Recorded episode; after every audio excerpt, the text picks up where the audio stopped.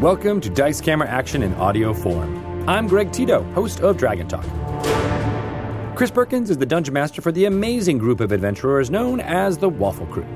They've been broadcasting on twitch.tv slash DND at 4 p.m. Pacific time every Tuesday for a while, but we wanted to give fans who prefer to listen in audio form a way to follow their adventures.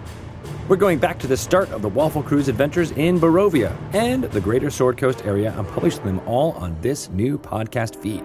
Going forward, we'll be releasing weekly episodes pulled from the live stream here on the Dice Camera Action RSS. For more information on the Waffle Crew or Dice Camera Action, go to dnd.wizards.com slash DCA or head to the Dice Camera Action wiki at dicecameraction.gamepedia.com for full episode recaps and information about all the NPCs, guest appearances, and adopted pets of the party. For this episode, we'll pick up right when Chris Perkins says hello to the crew. Enjoy this suboptimal party.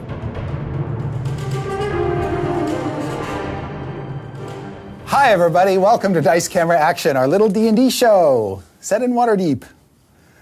A little D and D show that's now twice as big than ever before. That's right. Yes. So A little D and D show that could. apologies for starting a little bit late. I, I had a meeting that clashed with uh, this game, and I couldn't get out of it early. So, but here we are. And uh, Holly's connection's is a little sketchy right now. So, if she sort of spazzes out on us, don't blame her. Blame air. Yep. All right. Uh, first, before we get before we hit the ground running here, just wanted to say happy welcome to our three glorious guests. Hi. Hi. Congrats. Thanks for Thank being you here. so much for having us on.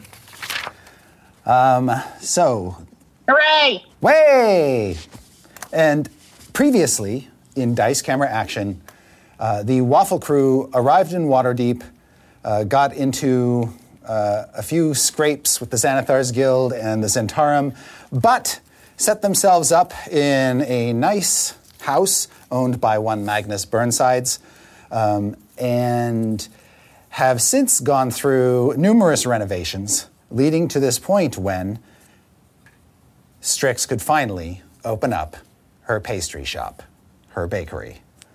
And I think it's also going to be like a bar, is that right? Hello? Yeah, sorry. My, I'm, why is my connection bad? I'm going to throw a table. yes, Okay. it's supposed to be. It's supposed to be a a bar because Paultin uh, was going to have a a bar where the um, I don't know what it's called kegger. That's not kegger. All right. So, so, so Holly, um, pr- I assume there's some sort of, there's going to be some sort of signage out front, right? Yes, yeah, exactly. There's going to be the symbol of the chicken foot coven outside, hanging from you know one of those in rustic inn looking Yep. signs. Yeah. Okay. And uh, with probably like a little, um, what do you call those sort of wooden placard stands that just sort of have like menu items or pithy sayings or something out front with, with an arrow pointing to the Yeah, front door? exactly. Oh yeah, Okay. Yeah, and the pithy sayings like change to like one morbid thing after the next. like if you're here, you got that today. I can just hear the bird. I know. I'm sorry. My That's life all is in. That's all right. That's all right. Uh, and you also, uh, the the bunch of you had your uh, first encounter with Doctor Doctor Serenity Theximoff, who's sort of taken on the the work of being your your psychic exorcist. Uh, that didn't go all so well, but you know, there's. Uh, uh, ho- hopefully, hopefully, you're all better people this week. So, to kick things. There's a big mood. And as you recall, uh, you have a silent business partner named Alcoria Stonemarrow, a dwarf wizard who has basically been helping you get your business off the ground uh, and has been funding some of the renovations of your establishment with the goal that once business gets up and running, uh, she'll be paid back swiftly uh, for her time and effort. And Dieth, you've been keeping. Al- Al- Alcoria, Alcoria has been feeding Dieth papers of, of just uh, receipts so that he can track the expenses as well. Uh, many of those papers got jumbled up, but Dieth has recollected them and tucked them away somewhere safe. For the record, he hates it. they're not cool like maps or directions or anything. It's just like boring math and stuff. You're just like, ugh, Yeah, with uh, dwarvish chicken scratches all over them. ugh, even worse. Yep.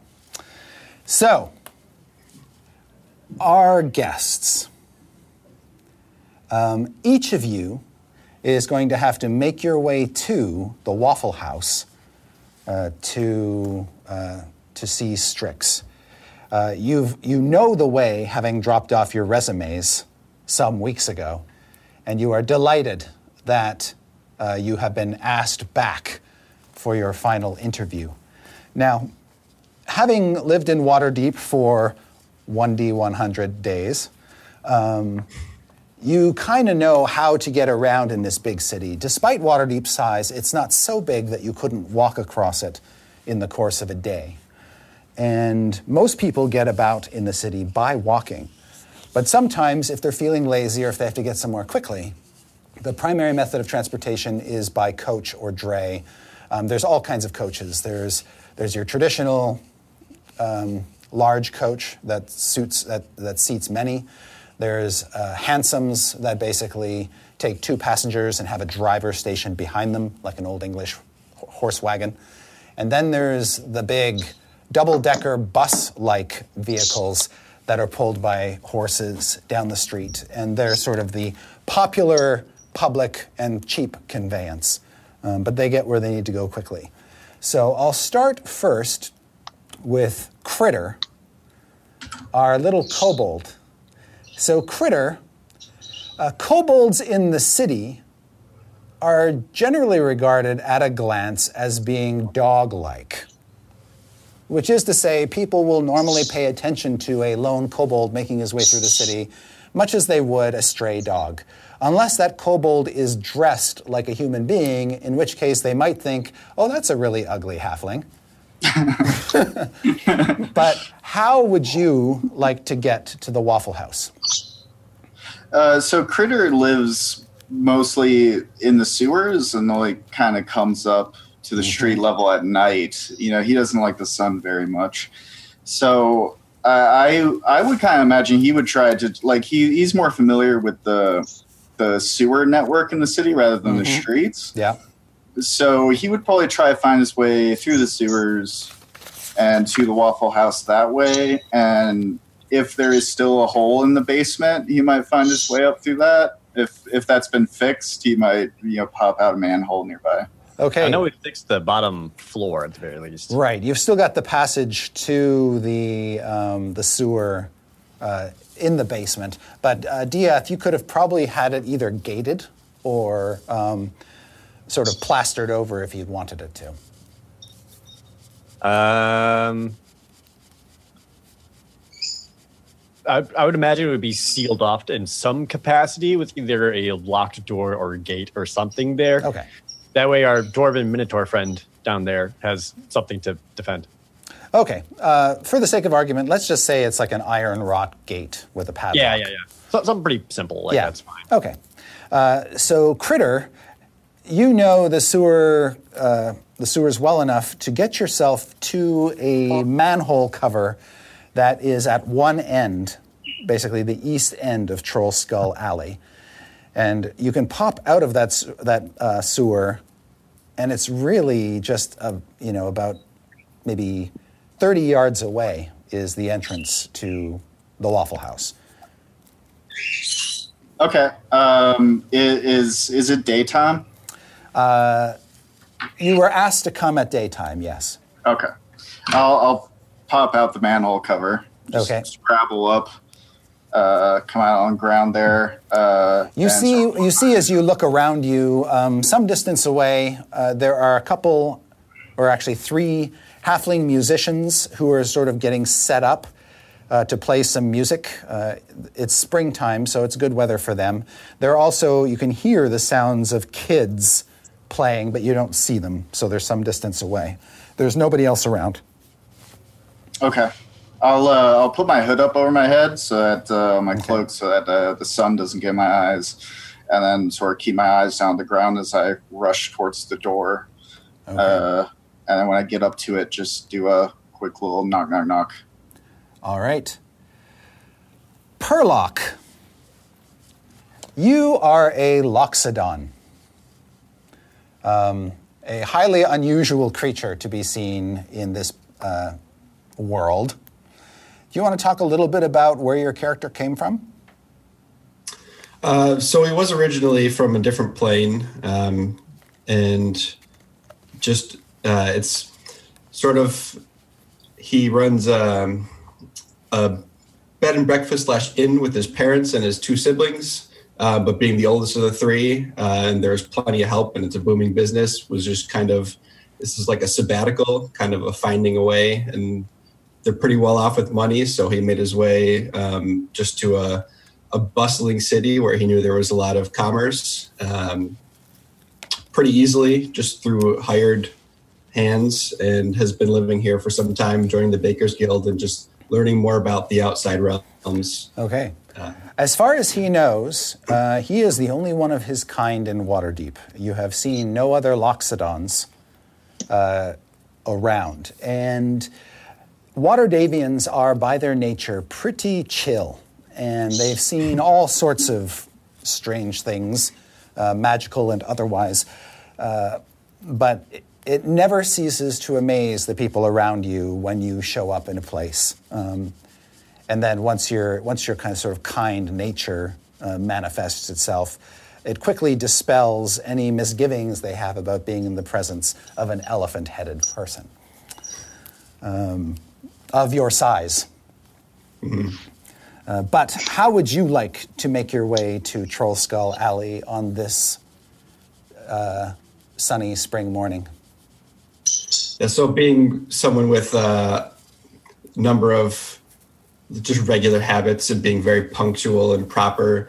He would have been awake probably two minutes before dawn and would have gone about the same routine that he went about every morning, um, taking a stroll to go get a morning croissant and a tea and greeted the people that he's, you know, become friends with in the morning along the way and would have just kind of had a nice couple hours as the sun was rising to just spend some time walking through and and maybe bartering for a few interesting spices on the way and would have arrived and knocked on the door precisely one minute before the time that he was to be there. Okay, great. Dirna, uh, where do you spend your time in Waterdeep normally? Um, I was thinking she probably like um talked like a more easygoing person into letting her stay with them. Okay. And yeah. Is there a particular part of the city where she would feel most at home? Uh, there's the dock ward, which is kind of um, salt of the earth people. The buildings tend to be a little bit more run down, but there's uh, uh, uh the people who live in that area are generally hardworking, blue collar folks. And then you've got the southern ward, which a lot of foreigners live in. Uh, so it's got a very diverse looking population. And then once you get up away from those two districts further north in the city, uh, you start to see more kind of your traditional Victorian Waterdhavian uh, folk uh, becoming all the more richer the more north you go. Until you get to the field ward at the northern end of the city, which is basically a shanty town. Uh, I think she probably stays at the dock ward because okay. there are more seagulls there than ravens. okay. That's fair. Uh, so, because she's staying at the dock ward, she's about as far away from Trollskull Alley as she can be and still be in the city. How does she want to get to where she needs to go?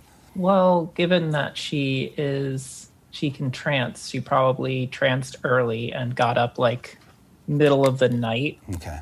And then I think she used her ability to speak with animals to round up a bunch of dogs and have them pull her along in like a children's like cart that she found.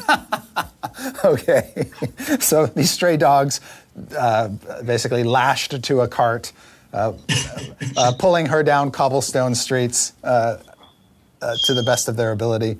Um, occasionally, you just sort of pass by uh, some guards who have basically got the graveyard shift um, patrolling the town and whatnot, uh, the occasional lamplighter, and they honestly just don't know what to make of you. It um, should be noted that she's riding in it standing up, and she instead of dressing like in a like a normal Shadar-kai, she wants to like not really be immediately read as one. So she's dressing in like the opposite in her mind, which is a lot of like really white flowing outfits Okay.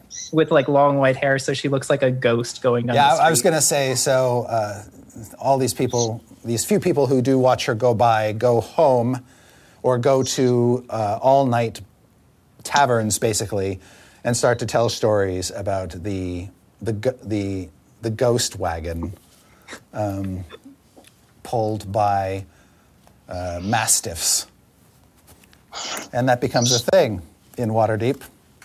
And uh, so, so you'll if you're traveling by night, you'll arrive at Trollskull Alley well before sort of people are awake and businesses are open and whatnot. What are you going to What are you going to do to pass the time? she probably just stands in an alley nearby and Okay. waits, sort of Okay. staring at the building. So if people in the building notice her, they'll see her just Not creepy at all. All right. Uh, in the early morning, uh, the usual happens at the Waffle House, which is, I believe, correct me if I'm wrong, Waffle Crew, but Evelyn, you're usually, is it you or Dieth who's usually the first to rise? I think it's me Okay. that I'm like up on the roof doing my like workout. Okay. Yeah. Since you're up on the roof doing your early morning workout, just make a perception check for me, Evelyn.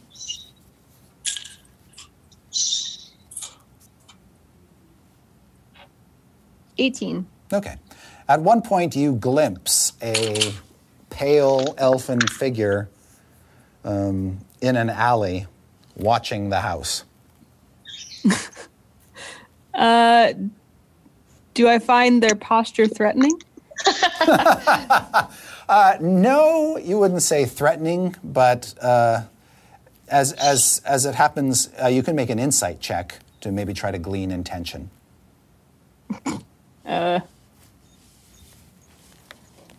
Nine. Nine. Uh, yeah, it's it's mystifying to you. It's very very creepy. The stillness with which the figure seems to be standing, um, uh, focused uh, uh, definitely on the facade on on your building, on the facade of your building. Um, there are no weapons out, nothing like that. It's just a strange, strange figure, and it could just be a spy, somebody working for maybe the Zhentarim or the City Watch or who knows? Who knows? Evelyn does that thing where you like see someone, but you try to pretend like you're not like Okay. staring at them to see what they she keeps working out. I see her seeing me. Um, You would see uh, probably Evelyn catching like the early morning light on the rooftops of the building. Um, make a perception check, Dirna. Yeah, so that's a 21. You do seem to meet her eyes at one point. As soon as there's eye contact, Evelyn's not gonna like pretend that there wasn't, and she'll be like, "Hi, do you like our house?" You say that in the early morning when a bunch of people are probably still just kind of waking up.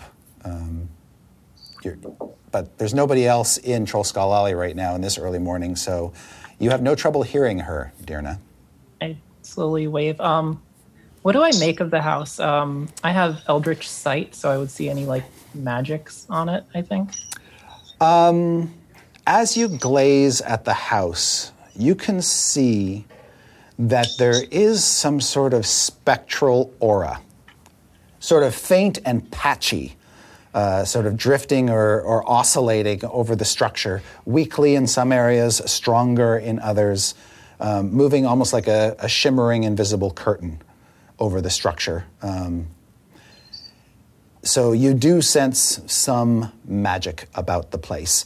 Beyond that, it is a multi-story, uh, sort of Gothic Victorian monstrosity with uh, pitched roofs, uh, gables, uh, many balconies, and a turret on one corner that's five stories tall and has a weather vane at the top.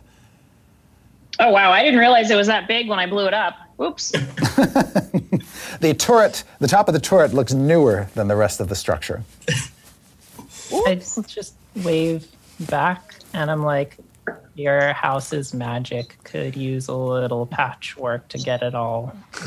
Evelyn, it dawns on you uh, dim recollection now. Oh yes, this is the morning when Strix said that the coven members were going to come by, and you do recall uh, glancing or or be, hearing mention of uh, one of the final members that Strix chose being a dusk elf, or um, as sometimes is known, a Shadar-kai. Oh my gosh, are you Dirna? I would recognize you anywhere. Welcome. Evelyn flies down and like takes her arm and she's like, Oh, Oh, come you on in. Strix is going to be so excited to meet you. She sort of stumbles along. She like had like a big like entrance that but it's kind of been ruined. It's like, oh, okay. She just right. stumbles after Evelyn. So, in terms of timing, Dirna is the first to arrive. Then there is a little knock on the door, signaling Critter's arrival. Uh, I'd imagine at that point, Dieth's awake and probably answers the door Yep. and then opens it and sees Critter and immediately thinks to himself, wow, what an ugly halfling. Hi. That's a callback, everybody. Hey. Uh, that's the end of that bit. Yes. so you see, you see this, you see this like two and a half foot tall reptilian dog-like creature in a cloak.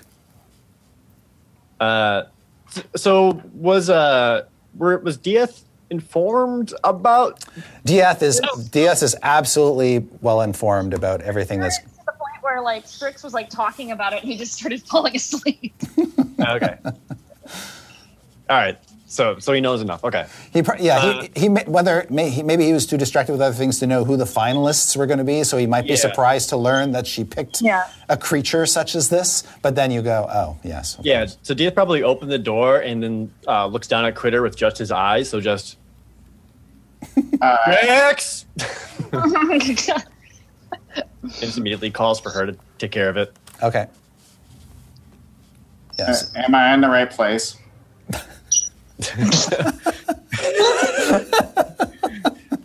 Uh, Dieth, without even being able to confirm exactly who this person is, just goes, "Yeah, you're in the right place," Okay. I and like thought so. steps aside to like let him in. I walk in. Okay.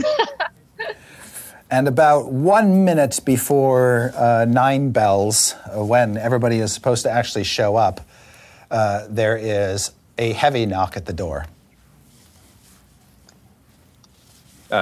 Uh, I guess I'll go get. By now, that by now, everybody's been up for quite some time, and probably Strix has actually got breakfast out and, for everybody. yeah, Strix is like is like you know like before you do like a really big like party or show or something. Yeah. She's just running around the house like cleaning like oh so many people are coming over oh my god and she's just like dusting and then like making pies and like just like running out there like oh, the- that's someone else trying to get the door and she just disappears.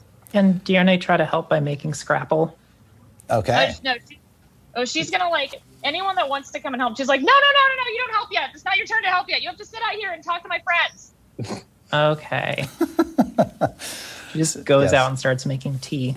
So the main the main room, uh, the tap room, if you will, has where the bar used to be. There's basically like this counter with pies underneath it on display. There's also a flat section of counter where people can get drinks, and there's a, a wine dispenser and a beer ale dispenser.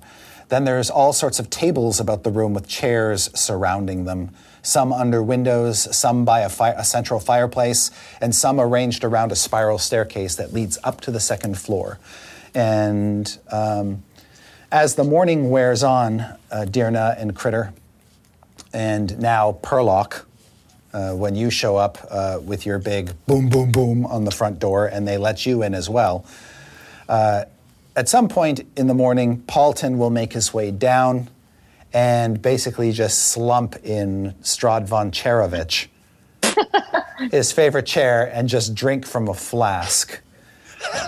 Around the same time, or, or shortly thereafter, Warrington Munt, Oh no. your resident GIF, comes downstairs as well, expecting breakfast. Hey, I would like everyone, if I can tell them, like, I'll, I'll pop my head out from the community, be like, please, everyone, assemble in the main hall. Where's the main hall? Just the main hall? So she doesn't tell you where the main hall is. Evelyn also doesn't know where the main hall Yeah, is. She's even like, it's like, which one's the main hall? Like the Oh, she's like- the hallway. Uh, is it the tap room? Is it like the? the Yeah, it not must be the tap. Sure, here. I mean, it could be like this. Dieth reaches into his pocket and pulls out his map of his own manor. I don't know. I feel like it could be- She peeks out again. It's the tap room. When Warrington Munt sees you, Perlock, Uh-oh. he sort of adjusts his monocle to take a closer look at you uh, from across the room, uh, from where he customarily sits uh, while he waits for Strix to bring him his breakfast. Um, usually with a newspaper, although there doesn't seem to be one present today. Uh, uh, and Paultin is sort of, dare I say, sleeping in the chair about five feet away from him, um, tapping his foot as though listening to some music in his head. But Warrington, this gift, looks at you and without addressing you directly, turns to Paultin and says, A man with an elephant head? Well, that, stra- that strains all credulity. Don't you think, Pippin? Nothing from Paultin. and then uh, he comes out, Warrington comes over to you, Perlock, and sort of stands over you while you're sitting down, not realizing that if you were to stand, you'd probably be a head taller than him. I will stand then next to him, but with a very joyful smile, like some crinkly little eyes, and, and greet him good morning, and, and take both of his hands in in both of mine and give a slight nod of my head. He sort of puts his hands behind his back uh, and clasps them and looks you up and down like an officer uh, studying the attire of a lower ranking officer and says, Of the creatures in this world that I trust, the ones I trust least are the very tall and the very small. You, sir, are the former. I understand, and I just humbly would like to try to change your mind.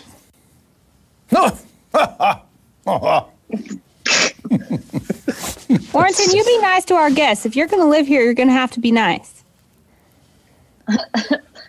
uh, He says, Strix hasn't brought breakfast out yet either. She's pre- she's she's poignantly not doing it. I shall be as nice as decorum allows. Under the circumstances, I do not see that I have really any say in this matter. I shall be over there awaiting my breakfast. It was a pleasure to meet you. All. And a pleasure to meet you. And I'll take my seat again. All right. While they're having this conversation, can I try to mage hand a rusty nail into Warrington Munt's pocket? Sure. Yeah, go ahead. Uh, make a sleight of hand check to do so without attracting his attention. 15? You are successful. God, Excellent. And he'll Good never job. know it. no. He'll be like, oh, is this, is this a bullet? All right. Um, so they have all gathered, and the morning uh, wears on Strix, and uh, you realize that uh, it is nearly that time. All right, so Strix has already put all the pies out, and there's like she's made a bunch of crude like welcome signs, like just like out of like bark and things, just like hanging up says like "Welcome new members," and like there's signs saying like how much the pies are. It's like lots of care was put into it, but it looks like it was done by a psychopath. so, so it's very, it's very, uh, it's very sweet, a sweet psychopath. Um, and so she'll come out, and you notice something about her outfit is that she's actually, she actually looks cleaner.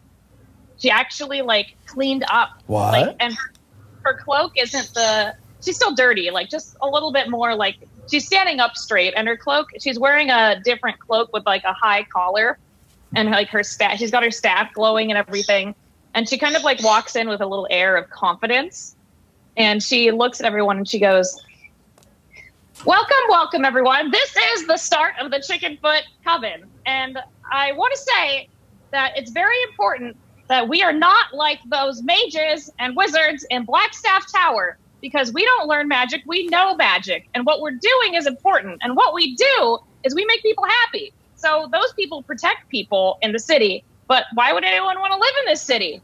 That doesn't make any sense if they're not happy. So what we do is we make pies and we know magic and we make them happy because magic isn't just blowing things up. It's just being able to make people happy, make everyone happy. That's what we're gonna do. We're gonna make pies and make them happy, and we might also kill things and set things on fire. And this Oh, that's the good. strangest thing that Dieth has seen all day.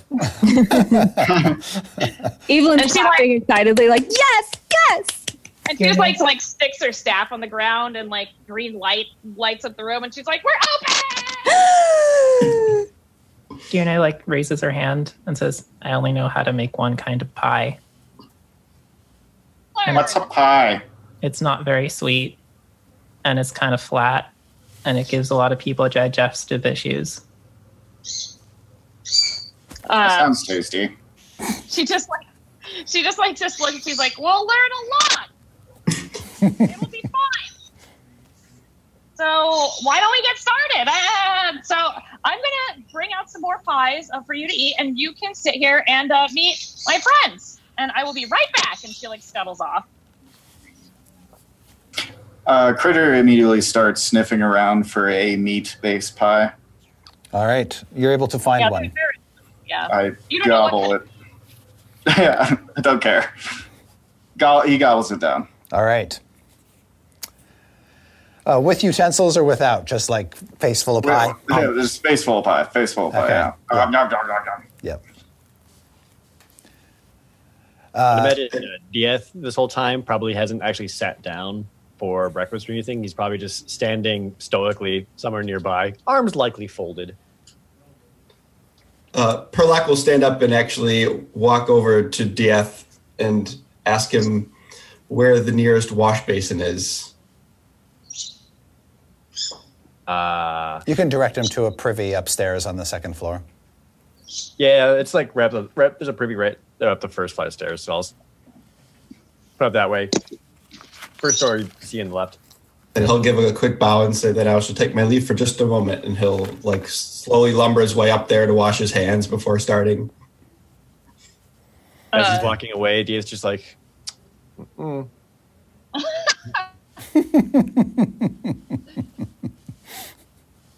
Um, also, if I'm I'm quiet. I'm sorry, you guys. I don't know how to fix it. I'm trying. it's just on my phone, and it's awful.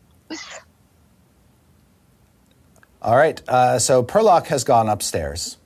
Um, Warrington is staring with horror at the kobold eating that pie without any utensils. Um, Paultin is, as far as you know, asleep, sleep foot tapping in his chair. Um, and you can probably start to hear the kids and waffles stirring upstairs. There's so many Just people imagine this all the like stomping and like yelling.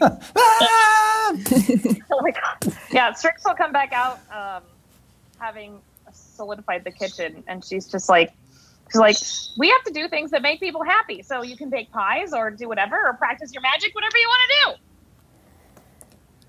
Now, Strix, you know that in order for them to really pass the final test, they have to earn the, the, the blessing of one of your friends.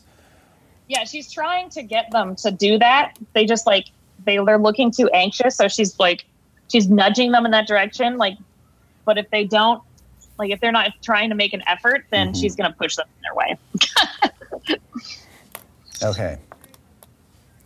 So she's kind of now just hovering by the, like by the bar, like eh, like looking at Evelyn, like eh. Why don't you guys get to know each other? There's Is so this- many of you here. Is this when I administer the test? She, she looks at Evelyn. She's like, "Yes, this is it. Why don't Oh. you? Why don't you? Why don't you talk to the Shadar-kai lady? I'm scared of. I'm a little scared." Okay. Okay, so you're, pair, you're pairing off Evelyn with Dirna. yes. All right. Are you going to pair off any of the others? Um. Well, uh, the Elephant Man walked away, so Oh, I'm just gonna. I'm gonna Lumbering at- back downstairs by this point. Oh, okay. Um, I will. I will look at him and then look at Dia. Just be like, "Oh, why don't you find out where our faraway friend is from, Dia?" Uh, I'll look at Paultin. I'll look at our kobold friend and be like, "Looks like a perfect fit." What, what fits where? Uh, Dieth looks back at the Loxodon and then back at Strix, arms still folded, and just says, None of them are good enough. Just like, uh, uh, that, that Waterdeep is a big city. We can't go through 500 people and then come down for three of them, and then you still say they're not good enough. So maybe we can just try. Please, she like does like big as much like big eyes as she can at him, like looking sad. Dieth kind of gives like a like a stink face, but like the kind of stink face is like that's also like a parent being like fine, just like She's really close. yeah. it's like fine. And she's like, yay! I'm sorry, there's so many birds here. That's all right. It just adds to the chaos that's already happening within the house. yeah. So And there's some Yes. parrots. We don't know why. Yes. You also you also have some chickens in your kitchen, so it kind of makes sense that there'd be Yeah. there'd be bird sounds. Yeah. Exactly. Oh, and she's holding one of the spectral chickens, like a smaller version, oh, like Oh, right okay. now, and petting, petting it. Oh, it's like- Ierne can talk to animals, so she's probably having a conversation with one of the chickens. All right. They're they're oh, talking perfect. chicken. Perfect. What are they talking about? Oh my Chicken gosh, the chickens are probably like, we love Strix so much.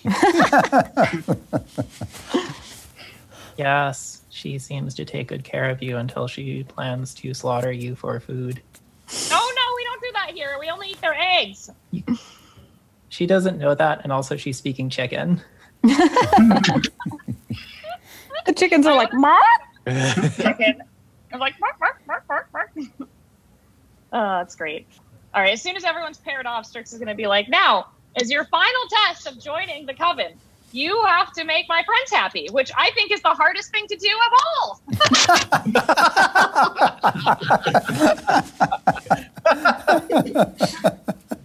Damn. Oh, Evelyn kind of squares her shoulders and clears her throat, and she's like, "Yes, uh, Dearna, I will be the proctor of your test today, and I expect the utmost uh, decorum as we complete this." And she pulls out a um, some sheets of paper, like she's clearly prepared this as though it were an academic situation. She's like, "I have both a written and practical." um, test, and I hope that you will let me know when you are ready. And you may either read it or I will read it to you if you feel more comfortable. But uh, your score on this test will determine whether you are fit to join the uh, Chickenfoot Coven with our friend Strix. Is it open notes? Hmm. Yes, I suppose so. Okay, she takes out her um, ritual book, which is like clearly made out of skin and it has eyes and teeth all over it. Whenever wherever she goes to like grab the book, like all the eyes and teeth like close and retract, and like when she moves her hand, they'll just all like pop back out, and it's really unsettling. Oh, that's um, special. She opens I think- the book and flips through some pages, and then like You know a tongue falls would like out, and she like shoves it back in. Evelyn does note that this would be something Strix would be into, regardless of how unsettling it feels to her. It's like, oh, you use a tongue for a bookmark. So does Strix. That's great. Yeah. Yeah. I've seen her use her tongue to mark books. Yeah. Uh, I'm gonna go over to Paultin with my second pie in hand and Okay. hop up on his lap. I assume he's still sleeping. Uh, when you hop up on his lap, he disappears, Oh, and you are now uh, standing in an empty chair. Dieth actually laughs because he knew it. I, I sit in the empty chair, lounge back comfortably, and then scarf down the pie. Okay. As you scarf down the pie, there is a clonk, clonk, clonk, clonk, clonk, clonk, clonk, clonk, clonk, clonk sound of wooden feet coming down wooden steps. And uh, coming into view on the spiral staircase is a short, maybe three foot tall puppet man, an animated construct that looks like a, a jester marionette given life, um, moving on its own accord. And it sort of uh, moves its eyes over the entire room, taking in everyone present, and then sees you sitting in Paultin's chair and it's almost like the jaw just sort of unhinges and almost threatens to fall off when, when he stares at you, gawking, um, sitting in the chair, um, splattering it with bits of meat and pastry flakes. What the hell is that? That's mighty unsettling. I like that one. No, no, Simon's already part of the coven. Everyone be nice. Uh, Simon will come over to you, Strix, and tug on your robe. Oh. What is it, Simon? Did you want to hurt me? Well, all right. But what do you what do you need? Do you need do you want do you want to do you want to vet our kobold friend? Oh, is Paultin passed out? Told him to be here. She's like, of course he is. Fine, fine, fine, Simon. I trust you. I trust you to do a good job. So you go ahead and do that, and uh, later on, I'll teach you to make a pie too. He climbs up onto the counter, onto one of the highest uh, cupboards, um, sort of hard to reach up by the, the chimney flue. And he opens it, and you're, you, you're not even sure if there's anything in this cupboard. It's not one of the cupboards you typically use in the kitchen or, ha- or have used. And uh, he pulls out a what looks like a bottle of wine, but it's got a tag on it. And he hops down with the bottle of wine and leaves the kitchen. Uh, all right. I will walk up to the bottle of wine and read the tag.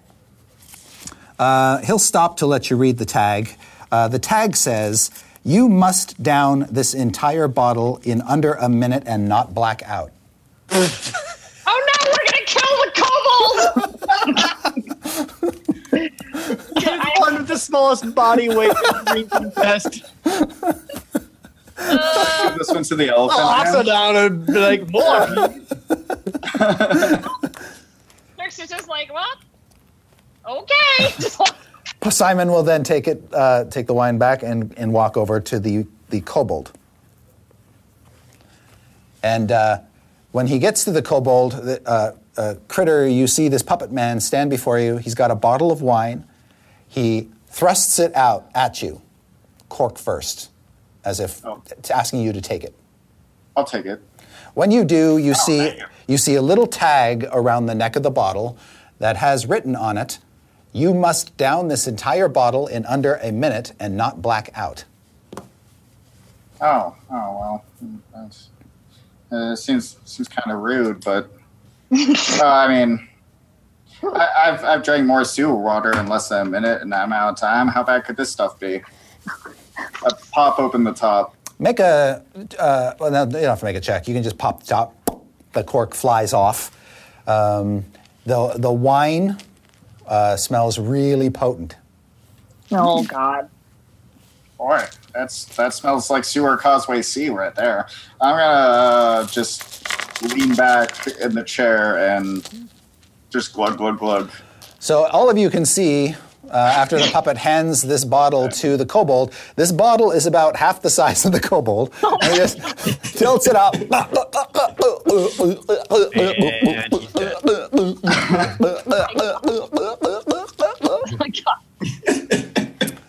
God. And as he's drinking, Simon's head just sort of turns all the way around to look at the rest of you and just keeps turning back until he's facing the kobold again. And I need you to make a constitution saving throw. Yeah. Yeah, I bet you do. Come on. Oh, natural 20, 22. Okay. Uh, so, yes, you drink it all, you empty the bottle. Um, then what do you do? Because you are still you are still very conscious. I burp very loudly and then uh, look at the bottle. I mean, this bottle's like almost as big as me. You said. Uh, it's well, it's about half the size of you. Okay, I'll I'll I'll mage hand the bottle back over to the counter and drop it down there. Strix is like, You It's s- just like, Str- uh, the puppet man narrows his eyes at you, and And then then my eyes back. holds up a finger and then goes upstairs. Oh no! Uh, what what what what does that mean? No, it's not good. I can tell you that. No. Hey, what did, did I screw up something already? Yeah. No, you did great. You're Oh, that's still good. alive. Hey, you were dead by now. Yeah, you're feeling you're feeling pretty lightheaded at the moment, and uh, like you could almost float off this chair now, but you're not in any danger of passing out or dying. that's good. I'll stand up on the chair and just start sort of doing a, a slight sway dance back and forth. Um, I don't think Critter's ever had alcohol before, so this is a new experience. Aw. I'm just like, I love the kobold. Critter, you're so talented. In kobold years, Critter's actually 12. yeah, yeah. yes. All right, uh, so Simon is gone, and Critter's doing a dance. What are the rest of you doing? Uh, Perlock walks up to Dieth and, and gives a nod and says, I, I don't believe we've been properly introduced. My name is Perlock. It's a pleasure to meet you. But he very pointedly doesn't grab his hands like he did with uh, the GIF uh, because he's washed them and noticed that nobody else here has done that. so he's keep, keeping his hands to himself, but still being very cheerful and polite. Dieth is just like, hello, Perlock. What brings you here? Uh, simply to learn, to understand. Uh, the more that I understand people who are different from those that I grew up with, uh, the greater I feel my empathy is increased, and it makes me better as a person. So it's just my my when to travel for the next twenty years and and learn the ways of the multiverse. So you would say you see yourself as an empathetic person. Uh, I, I try to increase my empathy. Yes. Hmm.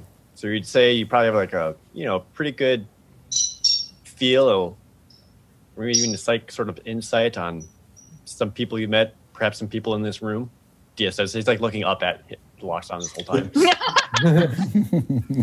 Yes, perhaps. Although, as I said, my my understanding is only increasing with time. Um, so, if there's anything I may have do to be of service to you, please uh, do not hesitate to request. And then his eyes just crinkle again as he gives a, a pleasant smile and a nod. Fascinating. All right. Uh, would you would you happen to recall as much as you can from the initial application when it comes to the chicken cut chicken foot coven of Lund Strix? But I happen to recall which information? Anything and everything from the application or the signs or whatever the heck it is that she did. and then he he starts to recite the various welcome signs that he saw on the way in, but um, purposely mispronounces the one that was spelled incorrectly. Uh, um, and then s- cites off the specific moment that he was told to arrive. Um, you can tell that he's he's got his his life down to a very strict schedule, and he knows exactly where and when he's going to be, and how things how his even his body moves. Uh, it's very measured and slow but deliberate. After all of that, Dieth just goes, Your attention to detail does not impress me. That is interesting. I've learned something new today.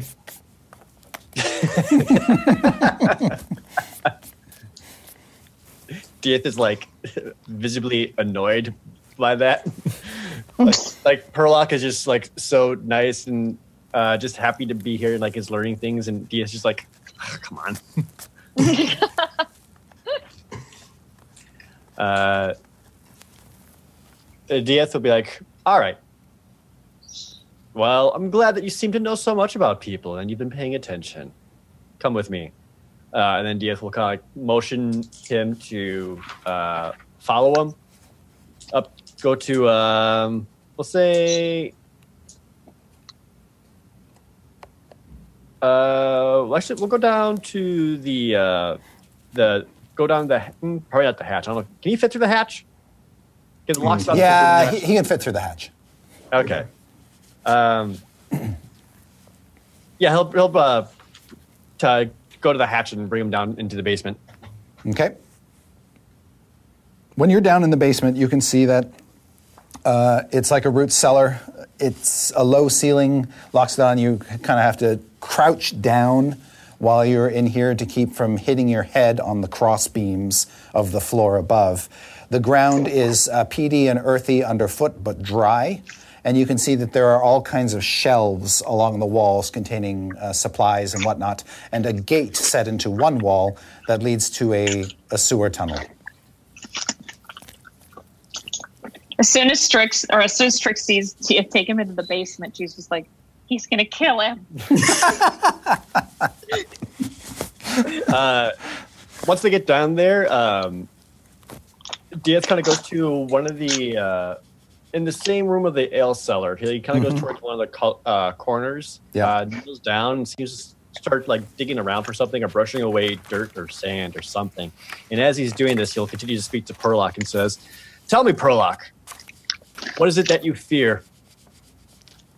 Oh, a variety of things. Uh, typically, just the disappointment of, of others who have uh, been in my um, the, in the service that I provide to them.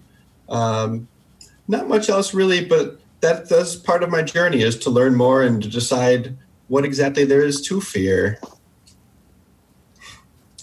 Uh, Dieth seems to pick something up from that corner and then walks over to a uh, like a small table or stool, kind of down there, and motions Prolock to come forward. Um, and he'll say, "Well, then this should be easy for you, since all you want to do is understand. And I want to see exactly how much you understand." Dieth unravels a small pouch and empties its contents onto the table.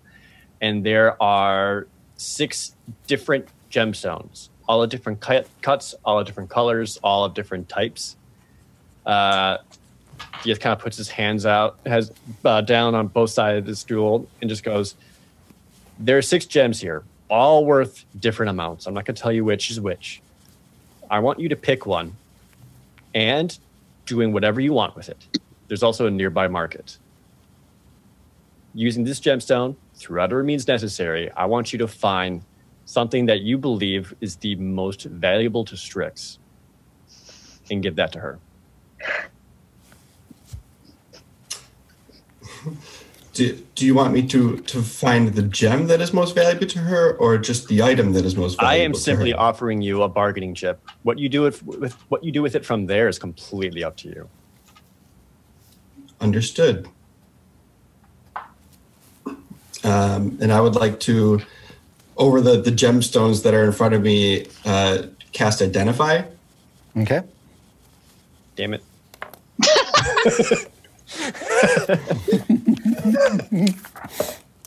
Uh, for the goal of determining what?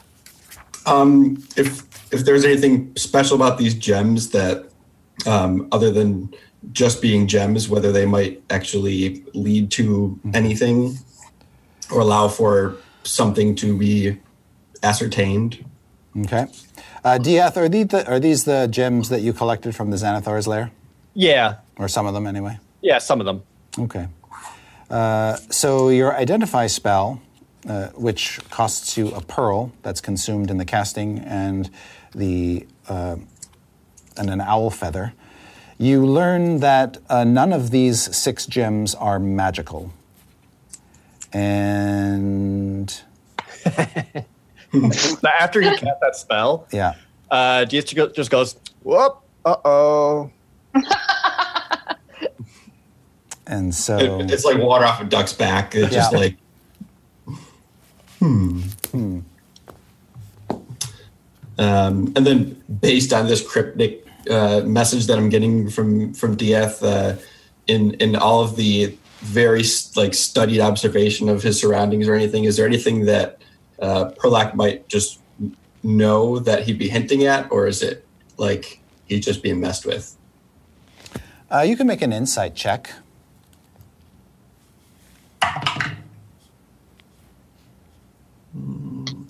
Twenty one. It's pretty good. Um, Dieth, are you deceiving him? That was muted. So this seems like a sincere request. Uh, there's not you can't really tell if there's like an actual trick to the stones themselves, uh, but it does seem like what he's saying to you is exactly what he wants.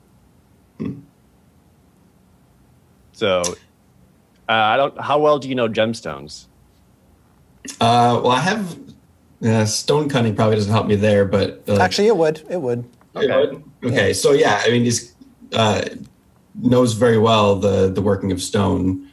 Um, Yeah, you can tell the difference between like lapis lazuli and onyx and hematite and obsidian. Okay, so with that, uh, I can tell you. So the ones that are before you aren't super precious, super valuable, like hundreds of gold pieces, uh, but they aren't nothing either. So they aren't very well cut. A lot of them are rough. Uh, there is a topaz, a jade, a lapis lazuli, like Chris actually mentioned, uh, a peridot, a um, a malachite, and a we'll with rose quartz.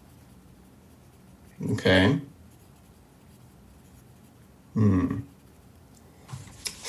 so being thrown into this situation and having no idea what any of this means, and being a very direct person who's still a little bit naive about the workings of this, uh, Perlac turns around and and goes right back up and directly to Strix and questions her exactly.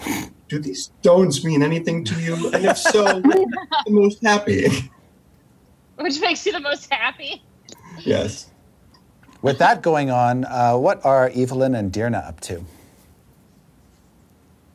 When Evelyn, ju- sorry, I was just going to say when Evelyn was probably distracted by uh, Simon coming down, um, Dearna probably used thaumaturgy to make her own eyes glow because she's a little crestfallen about not being able to do her dramatic entrance. Oh, okay. so next time you next time you look at Dirna, her eyes are glowing, Evelyn. Ooh, your eyes sure are pretty. Thank you. I'm very proud of them. Well, I would be too if I had eyes like that. But I mean, uh, we have business to attend to, and I have prepared your test right here. Would you like to read it, or would you like me to read it aloud to you? Yes. Evelyn, you could have probably, if you knew this was coming, had time to set up a small classroom upstairs. Okay. yeah, I know. And it's like it has like a like a some sort of table as a podium where Evelyn stands at the front, and then it has just one like desk Yeah. little area where like you could sit to take the test. And there's like a chalkboard on an easel in a corner. Yeah. Mm-hmm. That says Miss Evelona Helvig. In, in, in like really pretty cursive. yeah. Dearna sits in the back of the room. Raises her hand. Evelyn, Evelyn, uh, yes, I, Dearna.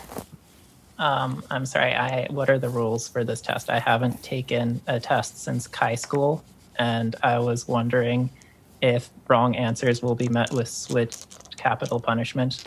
Uh, no, no capital punishment for this one. More just like do your best, and your best will, I'm sure, be good enough. That's the rule. Did you say Kai school? Yes. So Evelyn just like puts the paper on the desk and like smiles and just kind of sh- puts it, shoves it toward her, and then stands at the front like this. Picks up the paper. What's on the paper? Do you want me? I have it written down. Do you want me to send it to you, or do you want me to read it to you? Um, maybe read it so everybody knows. Okay. So the first question, it's all multiple choice. Okay. Uh, the first question is finish the sentence. Vampires are generally A, attractive, B, evil, C, potential allies, D, all of the above. have trouble with this.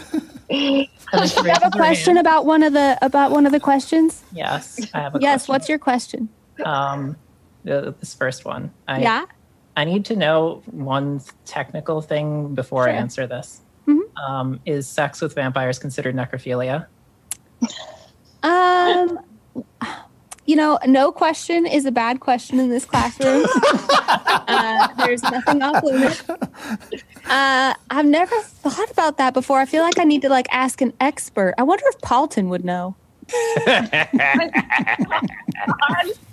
I'm just going to put D for now, just in case. Okay, that seems right. All right, uh, per- Perlock, uh, you're with Strix asking her about the gems. Yes. Yeah. And Strix just kind of looks at him is like, "Did you get these from Dieth?" Uh, yes, he he seemed to be rather cryptic, but but mentioned that one of these would make you happy or something along those lines. And I, I simply I, I don't know what's required of me here. If you would just perhaps guide me a bit, I'm willing to learn. Well, as talked about in therapy, the thing that makes me happy is when Dieth is happy, which might not be the most healthy thing in the world. So Hmm. I'm going to tell you to go back there and tell him that the most important thing to Strix is him being happy, and then just put those on the table, and then you tell him that those are his. And he nods and turns around and goes right back and does exactly what she said. All right. The gems go back on the table, Dieth. Cheated. well, I'm, I'm so sorry. I didn't realize that there was a, a limit to the methods by which this should be accomplished. But if you have a separate task you would like me to try, please do uh, let me know. I will. I will try my best. Dieth kind of holds his hand up to kind of like stop him for a moment. He's like, and when you went to Strix and asked her that, with your great empathy, what did you notice? I noticed that she seemed rather upset that her friends weren't immediately happy. So if there's anything I might do to make you happy, I feel like that might be the way to to increase her happiness as well. She did tell you too that her that she that the thing that would make her happy is if Dieth was happy. Yep. Yes. Uh, Dieth will uh, scoop up all the gemstones uh, and just goes, "Come with me," and he'll uh, go back out the hatch and will uh, actually lead Perlock out the front door. Uh, and as he's doing this, Dieth will just like call back out to Strix. We'll be back. Okay. Uh, and from there, uh, leads Perlock to the market that Dieth visits every morning. Okay. Um, it's a it's a good hike, a, pleasant walk, stroll, as it were, uh, from the North Ward and Trollskull Alley, across the high road into the neighborhoods of the well-to-do, uh, down Shield Street to the market, which is in the Castle Ward. Um, and already at this hour, it's quite bustling. Uh, you pass many, many uh, pleasant sights. And once you're in the market, all you're assailed by all manner of color and aroma. Is this a market that I might have been perusing through the uh, the regular travels in the Likely, mornings? likely you are well accustomed to this market. It is the main market in the city. It's sort of in the center of the city. To the north of the market, there is a giant, 90 foot tall statue with buildings uh, built atop it um, of a figure holding a hand up with a stone sphere floating above that hand. That is a that is a well-known landmark, one of the walking statues of Waterdeep called the God Catcher. To the south of the market is another statue similar uh, in size, but uh, representing a different creature or being, this being a human man known as the Great Drunkard, uh, because of his uh, sort of crouched, drunken posture. And there are buildings built around him as well. And he appears to, he looks smaller because he's actually, this statue is seated or in a, in a, in a sitting posture. Um, uh, but uh, these two gigantic statues uh, basically have the, the market, which is huge, tucked between them. And uh, with all the activity going on, uh, there's, there's plenty of distractions. I'm just doggedly following behind, very slowly lumbering and stopping whenever he stops. Yeah. So uh, Dieth will basically lead him through and stop him at certain stalls, and basically will point out uh, very specific ones. Like he'll go to he'll Perlock the first stall, and just be like, uh, "They handcraft rings here and sell them. You can get them sized for anything you want. Uh, you can put any kind of engraving you want on it. You can attach any kind of gemstone. There's a very simple jeweler, but I know they live here in Waterdeep and they just make it. Uh, he brings Perlock to the next stall. This this one's really really interesting. I see this every morning. They sell like all kinds of different uh, parchment and writing things. Like they got all kinds of different empty books. They got tomes. They have some like some ink and quill and all kinds of different like writing utensils and things there. Leads Perlock to the next stall.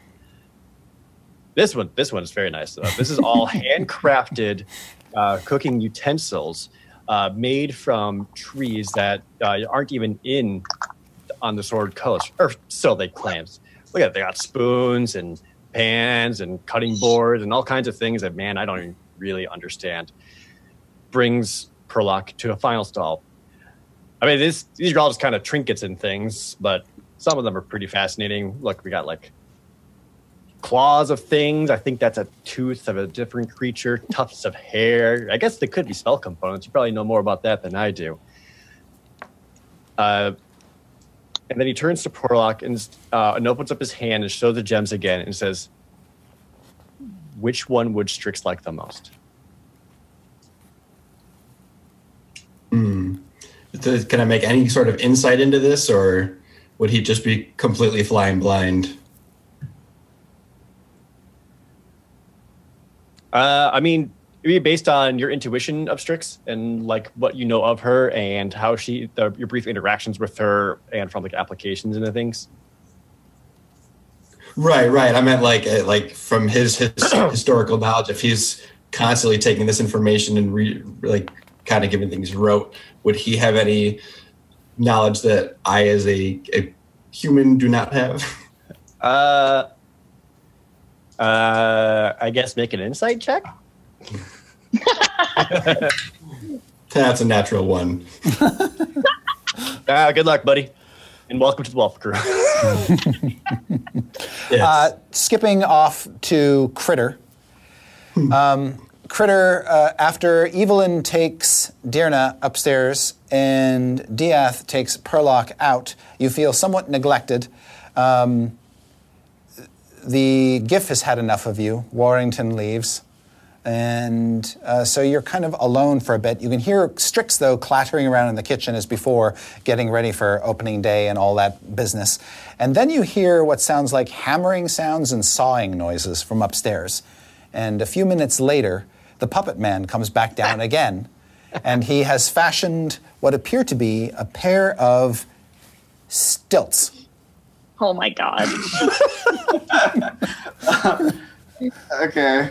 I, uh, I'll drunkenly stumble towards the, the puppet man. Yes, he is expecting you to follow him. I will drunkenly stumble behind him. All right. He will lead you outside um, and down out of Trollskull Alley and down Del Zorin Street. And at some point, um, and he's just got these two stilts over his shoulders, and he looks behind you to make sure that you can you continue to follow him. Make another Constitution saving throw for me. Um, all this exertion coupled with all this wine. Uh, 12? Under the sun, it's just like, uh. At one point, uh, when you get to the corner of Del Zorin Street and the high road, you have to stop briefly and just kind of retch. and Simon, Simon I just feel a little bit better now. Simon just waits there patiently until you're done, and then uh, you you have to cross the busy street. Uh, I'd like you to make a dexterity save to cross the street. Do you think he gets points with Simon if he throws up in front of him? A 24. Okay, yes, you're able to weave uh, between the traffic and the drays zipping by and not get run over or squashed. Um, Simon continues to lead you down the length of Del Zorin Street for a good long way, crossing almost the breadth of the city into a place, a section of the city that's all wealthy villas and well manicured lawns until you get to a street called the Street of the Singing Dolphin. And then you turn left, and then you turn right onto Diamond Street, and he seems to be taking you to the West Gate. This is the the West Gate of the city. Kind of is um, built into the outer wall of the city that overlooks the sea. And this, this gate, unlike many others in the city, is not well populated or well staffed because there's very little traffic that ever comes through here. About the only people who come through the West Gate are those who, for whatever reason, need to get to the shore or want to get to the shore. But as you walk through the gate, guards look at you very warily because they don't usually see a puppet man with stilts and a cloaked, wretched reptile boy um, Yeah, I imagine. moving not really in a straight line, but kind of zigzagging his way behind this puppet, trying to keep his feet. But when you, they let you through unmolested, and when you look beyond the west gate, you can see the vastness of the Sea of Swords, the waves beating up against the rocky shore. And between the wall of the city and the water is this great expanse, uh, which you don't know, but which the city folk call the mud flats. Because it's not a sandy beach, it's just this big, um, sloping, muddy morass. And then he hands you the stilts. What am I supposed to do with this? He drops the stilts in front of you and puts his, puts his hands on his hips and looks at the stilts, then looks at you, then looks at the stilts, then looks at you. Um, I, I, I'll pick up a stilt Yeah. and examine it. Now, these stilts aren't sophisticated. They're basically poles with little wedge shaped things to put your feet on at the bottom so you can hold the poles with your feet on these wedges and basically be about two feet taller than you normally would be. Paultin, what the fuck? I mean, I'm, I don't know, a little little wooden man about all this. Um, uh, I'll go. Uh, I guess I'll look at Simon and see if I can determine if if he wants me to walk across the mud flats. Like, does he seem to be indicating? Okay. Okay. All right. I'll yeah. I'll take. I'll, And then I'll- he'll point. He will point out to a spot, and you can make a perception check to sort of follow his finger to see what he's pointing at. Um, twenty total. So he is pointing northward up the mud flats, and you think a good distance away are some rocky, it, basically some rocks coming up out of the water. And he seems to be pointing to one of the rocks or thereabouts. And so you think in order to get across these mud flats to that rock and make any progress, you'll probably need the stilts. Well, I, I, I don't really get your test here, little wooden man, but um, okay. And I'll put on the stilts and start tromping. Make a dexterity saving throw at a disadvantage because you're drunk. Really got him drunk and the stilts. Um, eleven. Okay, so you go. You first. You're on the stilts. You're very shaky, but you sort of get your balance after a couple tries. Then you go out into the mud and you start to walk in it, and then immediately you sort of get stuck, and then your weight just sort of slowly carries you forward, and you fall face first into the mud and sink into it. This is why I always stay underground. Okay. Um, I'm gonna try to push myself like out of the mud or claw out of the mud. Make a strength check. Oh, yeah, that's a great one. Two. You can't move. Help! Help! I'm stuck. Help! I'm stuck. Dear, uh, back in the classroom. no, Don't let Simon kill anyone else. Back in the classroom. Evelyn. Are you ready for the next question? Yes. Question number two is Do you like pie? A, yes. B, no. C, only some kinds. D, if you want me to. She like starts noticeably sweating.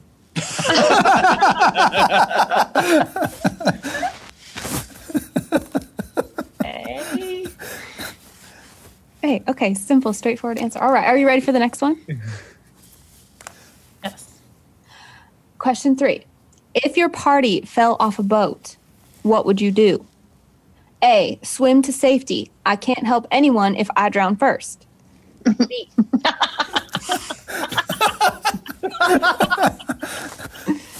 B. Try to keep the rest of the party's heads above water at all costs. C. Call upon some higher power or special favor. D. Die. I can't swim.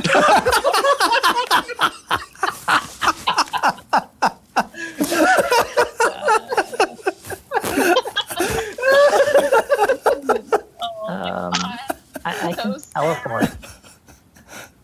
Teleport. So that's like, I mean, I guess like, I, I could grab one person, uh, teleport with them to shore, and then teleport back, and then grab another person, and then and then teleport with them. To would you say that's like a higher power special favor, or would you say that's Yes. like, Oh, I suppose it would be using the powers granted unto me by my patron. yeah, I would say that's a higher power special favor. I suppose. Yes, that one. Look at you. You're going so fast. Do you want the next question? Yes, I will destroy all these questions. Okay, great. If a vampire hunter told you that you had to die to save your friends, would you? A. Yes, no question. B. Yes, but with some to lots of questions. C. No, I wouldn't believe him. D. No, I don't care that much about my friends. Um, this, this question is not entirely applicable because when Shadar-kai died, the Raven Queen takes their souls and resurrects them. but if I if I did that, then then the Raven Queen would have me, and then she would get my secret, and that would be bad. I mean, death is never really super permanent anyway. Yes, but um, the Raven Queen getting you is bad. True. So, when- I when mean, she's upset with you. so are you saying you would not die? I, this is a very complicated question. It I depends know. how much I know these. Do I? How well do I know these people? I guess the answer would probably be B. I would have a lot of questions. Okay, that's fair. Um, should I continue asking questions, or do you need to go to someone else? Please keep going. That's yes. I'm so glad. I'm so glad that you're reading these things out loud. Okay, next question. If a goblin was mean to you, what would you do? A. Keep trying to befriend them. B. Pretend they don't exist. C. Cast spells on them until they calm down. D. Leave them to their brother.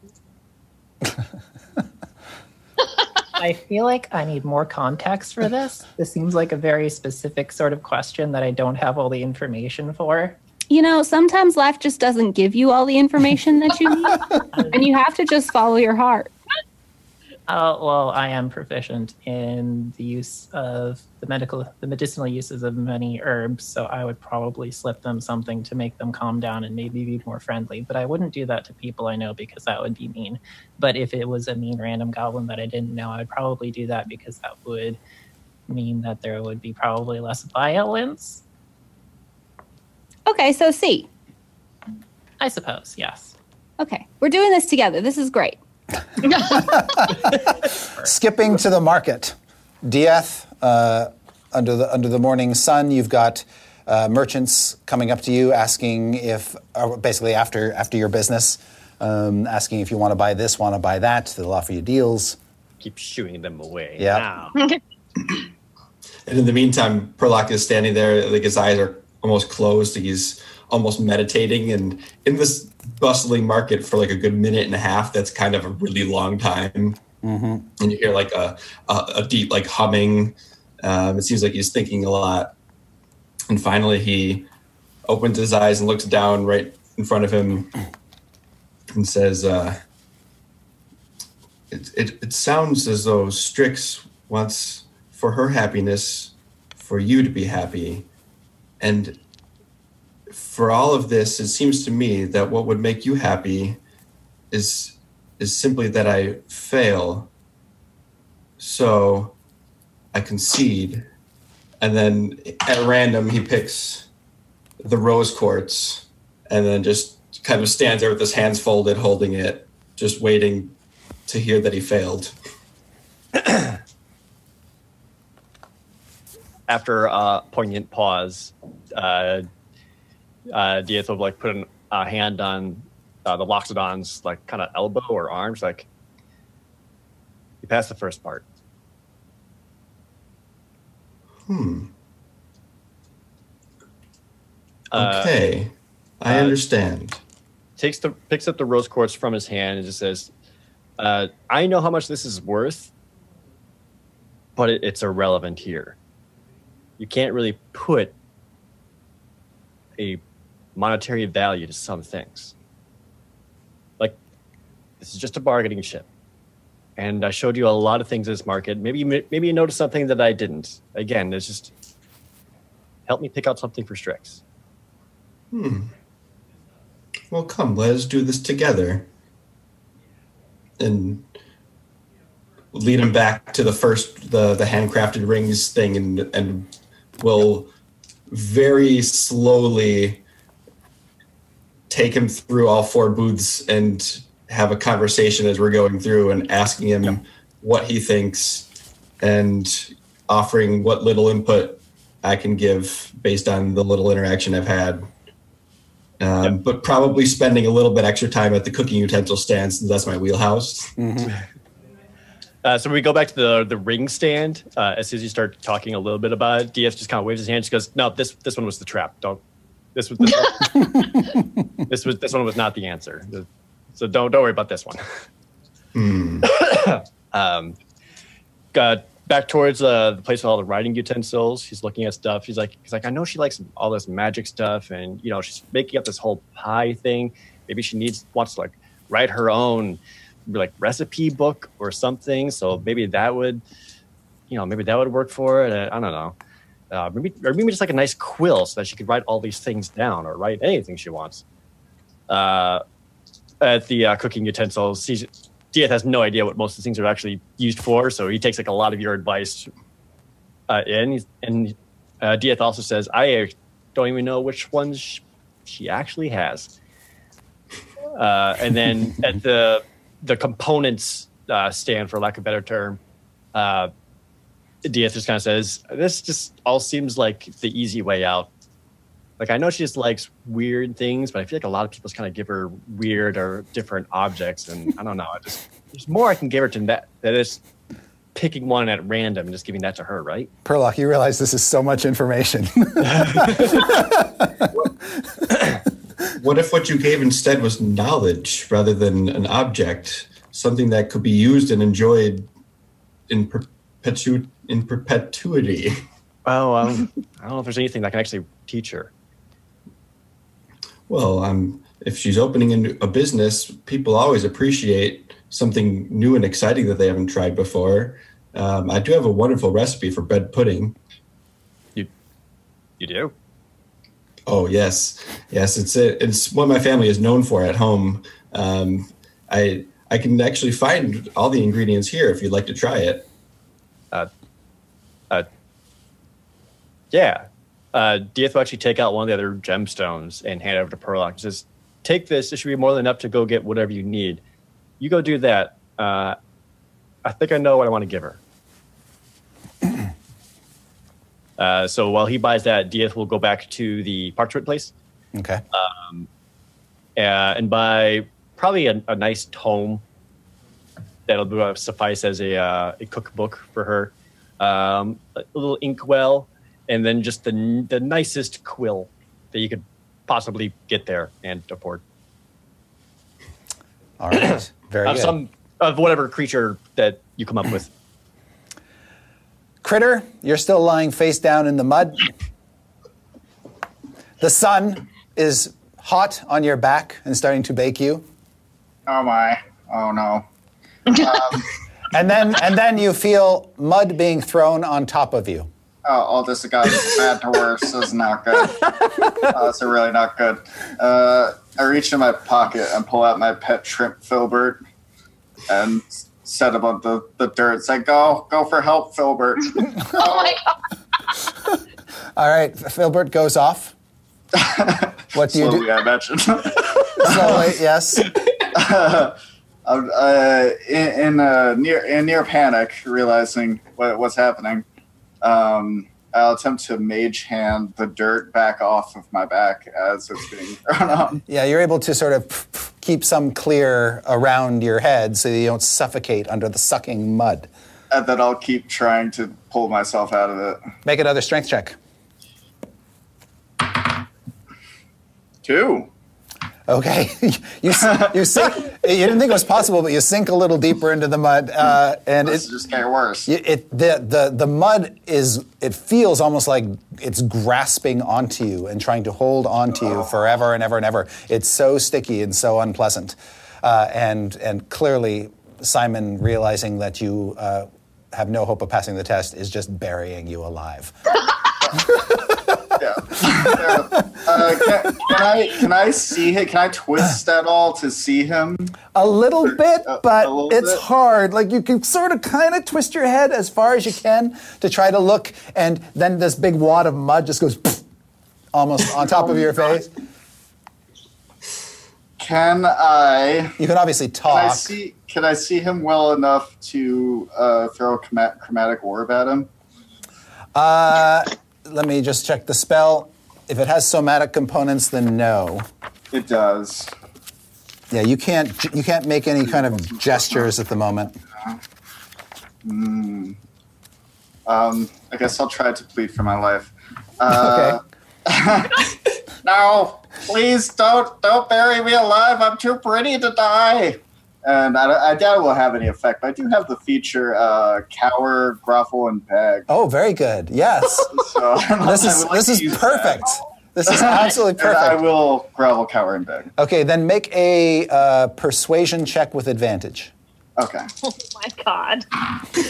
Uh, 17. Okay, he stops throwing mud on you and sort of grabs you and kind of pulls you up um, a little bit so that you're not in any danger of like literally suffocating.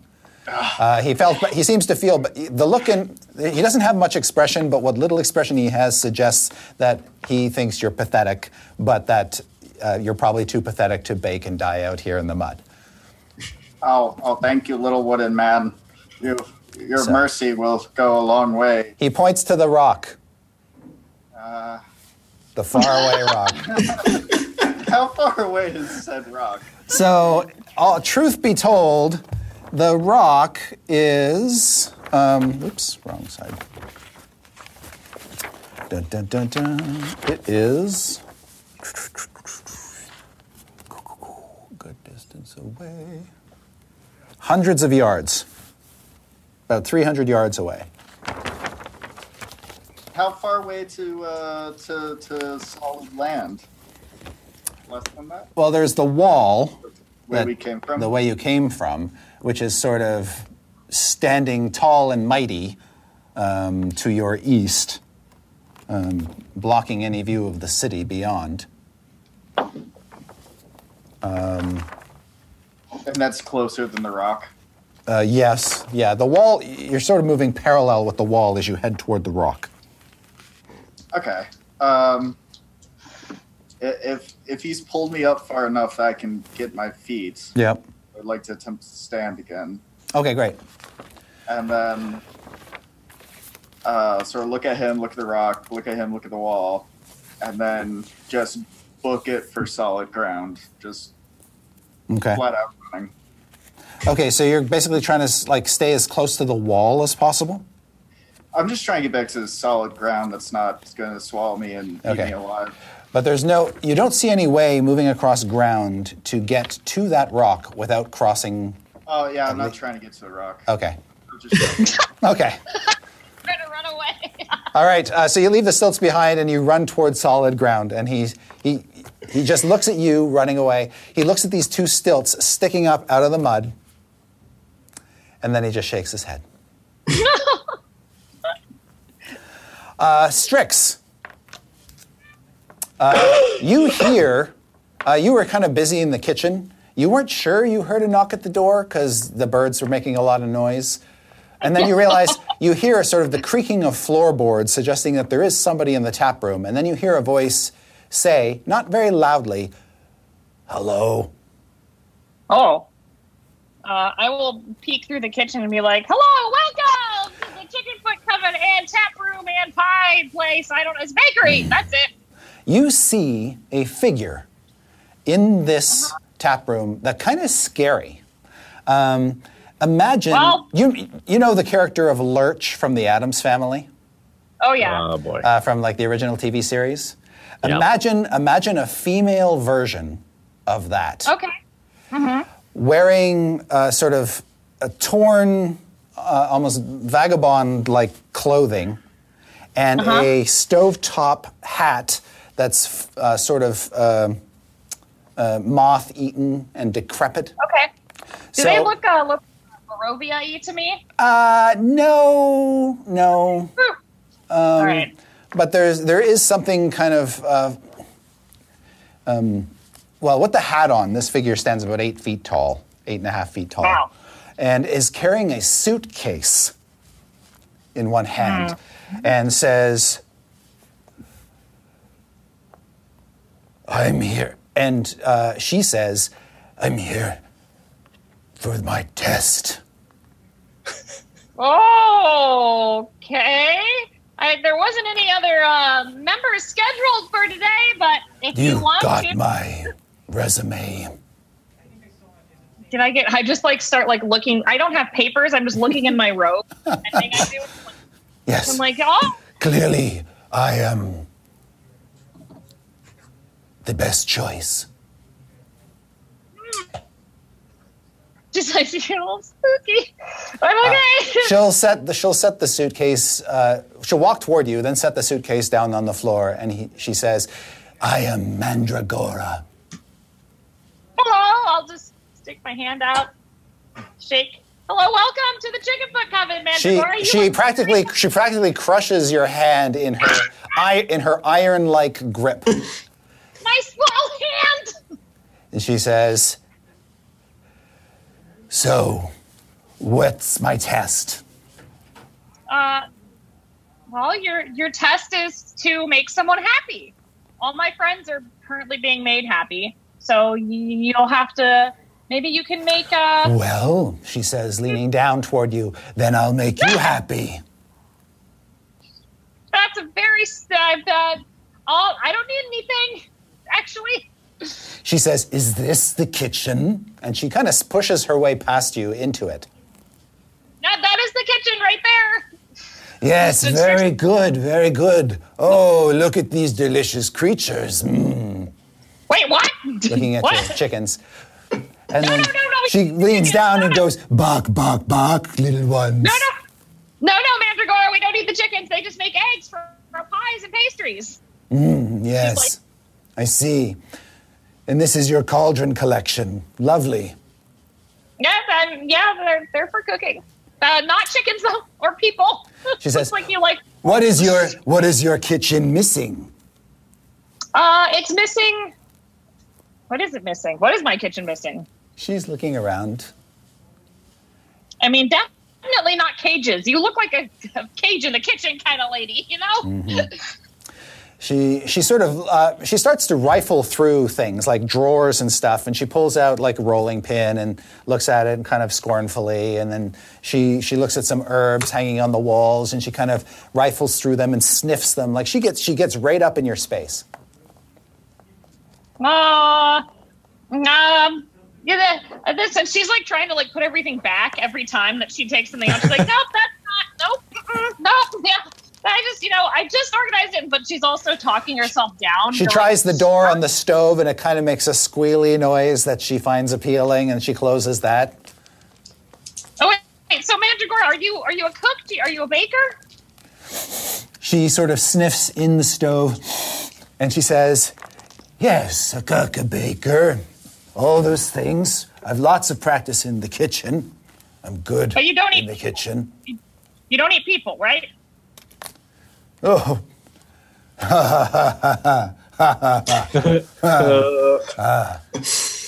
and uh, then she says, You know what this kitchen could use? What? I think you have something blocking your chimney. Maybe it needs to be cleaned. I mean, I've never really looked up in there.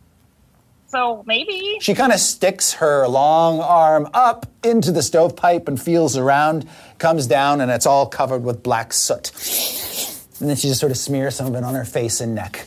She says, I have the Eh. thing. I have just the thing. And she goes back out to her suitcase. Ah, I like the your. I'm going to like working here very much. Well, who sent you here, Mandragora? Do you did you? How did you hear about the Chickenfoot Coven? Through the advertisements, of course. No one is better equipped to help you get this coven off the ground than me. And so, I assumed you would need my services. Are you from Waterdeep? I'm just. I'm getting a vibe that you're not from around here. Just, no, just not from around here, no, no. so where are you But from? I applied for the job, originally from the Feywild. I'm. I have not great memories of there. She pulls Did out. Uh, she pulls out basically what looks like a duster on the end of a rod. Uh, that that's basically like a collapsible pole. It's basically Oh. for used for cleaning chimneys. Oh, well, that's good. Uh, all right. Uh, okay. Strixie's like also trying to talk herself down. Like, I, the, I am in charge here. I am the archmage of the coven. I mean, archwitch. I don't know what I am. I'm in charge. and uh, she she starts cleaning the stove. She just rams this thing up in, pulls it back down, and big clouds of soot uh, billow out behind her. Uh, do I think an insight check? Can I insight check her real quick Mm-hmm. Yep. to see like, is this like, am I? I don't know. I don't. I. Up. I don't know. Trying trying to gauge the wee woo. Yeah. Yeah, the window is pretty high, but like she did advertise the coven, and that's you know Yep. there Uh, was an elephant person house earlier. Like, so we'll just keep it. yes. All right. Uh, meanwhile, upstairs, Evelyn. Uh, Anna stepped away for a moment. Oh, I'm sorry. Yes. Uh, we'll go back to Dieth then. Okay. Uh, I imagine Perlock went off and got all of his recipe ingredients. Uh, yes. and but didn't spend the stone that was given to him. He instead spent his own money and is planning to return Aw. the stone. Okay. that's nice. Uh, so Dieth uh, will have a a um a, a good sized tome, like like a stereotypical like s- wizard tome, uh, but instead got it uh, customized. So it says uh, Strix's uh, Strix's bakery book on the front. Aw. Um, he he bought he also bought uh, some ink and then bought uh, a very large feather probably of something that's bad like a hippogriff or something like that. Uh, and uh, so Perlock and Dieth will back up. Yep. uh, and Dieth will ask Perlock I know that you know something of magic right I, I, know some things, although particular magics are a little more foreign to me than others. Oh, okay. Uh, well, um, so I want to do this thing, and I'm hoping that you can help me do it because I'm not sure if this is even a possible because I know less about magic than you do. Uh, Dieth holds up the feather and just says, "I want to enchant this feather and infuse it with uh, uh, with with uh, feeling, Hmm. with like with like an em- emotion. Is that is that something that we can do? That's, that's Uh, simple, right? I personally, I I can sometimes calm emotions, although I, I don't know if I'm I have ever t- attempted to infuse that ability into an object. It's certainly something outside of the the realm of my experience, um, but I, I don't see why we can't try. Well, if you want to pass your test, you're going to try. And he'll reach both his hands out for the feather. Uh, and uh, Dieth will kind of keep holding on to it and just says, "No, just it's not. Not really a feeling I can describe. Just one I can do. So just whatever your your enchantment ritual is, just just do that. Uh, as I try to give it the emotion. Hmm. Well, here we go. Uh, And- uh, yeah, while while you're focusing on it, he's going to to cast calm emotions at third level and and try to bend it in a way that he's never done before and Okay. and latch on to both Dieth's emotion and the feather at once. So as he's doing this, Dieth just takes the feather and as best he can, basically bring it close to his body and just try to hug it. God.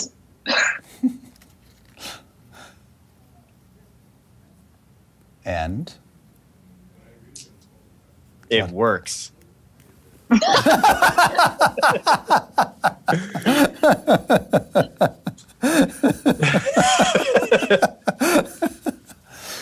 excellent. Yeah, so basically like the the same emotions that uh, they shared back right right after the whole Asmodeus thing, basically. So that anytime Strix holds this feather, she feels that same hug. All right. Um, Provided Cool, it cries. works. I mean, we could we could make him roll and see how badly he s- s- fucks it up. I mean, it could explode up into my face for all I know. Um, no, it just works. Okay. Yeah, that's cool. Yeah, this is yeah. Uh, there's no visible effect. It's it's only basically you, Dieth, who can really even sense that this has worked. Okay. Um, but yeah, the feather has changed somehow. Uh, Anna, Yes. you've gone through uh, much of the questionnaire now uh, with this young uh, coven acolyte. Where where are you at now? You sort of Well- you've sort of uh, grilled her quite a bit. There are a few more questions on the test, but Evelyn kind of feels like she has a really good sense of of her charge, but she wants to ask the final question on the oh, test, Oh, okay. which is if you love someone, you should A, tell them immediately. B, tell them never. C, tell them if they tell you first. Or D, think about it for a long, long time and then probably tell them maybe.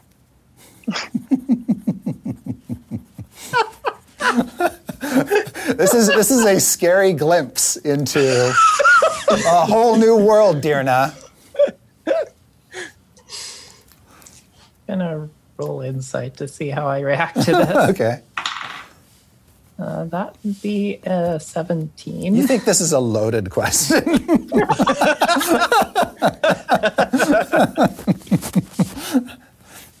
Particularly because you can see Evelyn's eyes getting bigger and her attention even more rapt. just looks at Evelyn, says that in order to gain acceptance in the coven, I'm supposed to make people happy. But it seems like, based off of this question, that there is someone else in your life who probably would be the one who would be most likely to be able to make you happy, and I don't really have much authority here. I don't understand this situation. And yeah, I would say I don't know. Oh, like answer E? Like you're adding your own answer? Yes, uh, witches do what they want. Thusly, I am a very good example of a witch. Thusly, answering E. Oh, wow. I think that deserves extra credit. Thank you. Okay, that ends the written portion of the test. Now, time for the practical. And Evelyn takes her sword and hacks a cut in her arm, and she's like, First aid, triage, go, practical test. She just immediately has her medicine supplies out, and that is a natural twenty with a Oh, excellent. twenty-five. Evelyn, you have never seen field work triage like this before. Evelyn like strokes her healed arm and she's like, I think that may be better than I could do. You surprised me. That was wow. Well, you just passed with flying colors. Let's go tell Strix now. And she grabs uh Dirna and runs down the stairs. She Strix! just drags along, All like right. trailing in the air behind Yeah. her. Um, uh, Dieth, you and uh, Perlock, uh, armed with a feather, make your way back from the market as well. Uh, arriving coincidentally at the same time that Evelyn and Dirna rush downstairs. Um, you can see that there's a fair amount measure of panic in Strix's voice that wasn't there earlier in the morning. Oh boy. And when you go into the kitchen, uh, Strix and this ginormous lurch like woman are strangling each other. Oh, what? Yes, Like, it, it, it has been reduced to this. Just She's strangling. missing out my drawers. It's all my supplies are that I find. Is it? Is it the, the chimney? And she, this bigger woman, is shouting, "Hire me! Hire me!" To get to the Feywild, that really scares me. No, please, I'm getting strangled. So Dirna sees this. You all see this. She'd probably go to like go over to Strix, grab her, and then try to thunder step with her away. Okay. And I will cast calm emotions on the, the angry top hatted lady. Okay. so Dirna grabs Strix and and shadows away. Uh, this No, I'm using the spell thunder step oh thunder step. because that I can bring someone with the Right. Yes. Uh, so describe that for me. W- You touch her basically, and then you just sort of, with a loud clap, disappear. Uh, yeah. Well, it's more like a boom that does 3d10 damage with a Constitution save to half. Okay. No, that's my kitchen. She failed that, so roll your damage. Um, and then she also failed the calm emotions effect, so this will be funny. 19. Dang. Okay, so that is a 25 total. All right, so she takes all that thunder damage. She just sort of absorbs it. Um, is there any other effect besides the damage? Uh, the thunder can be heard up to 300 feet away. Oh, great. Yes. And Here we go again. neighbors. The neighbors are once again aware of your presence. Um, and then the calm emotion spell uh, takes hold of her. Is there a particular um, thing you want, you're hoping to get out of that spell, Perlock? Oh, it just said that, that it can make the target indifferent about creatures of your choice that is hostile toward. Okay. Uh, I imagine she's like holding Strix by the neck with one arm. Yeah.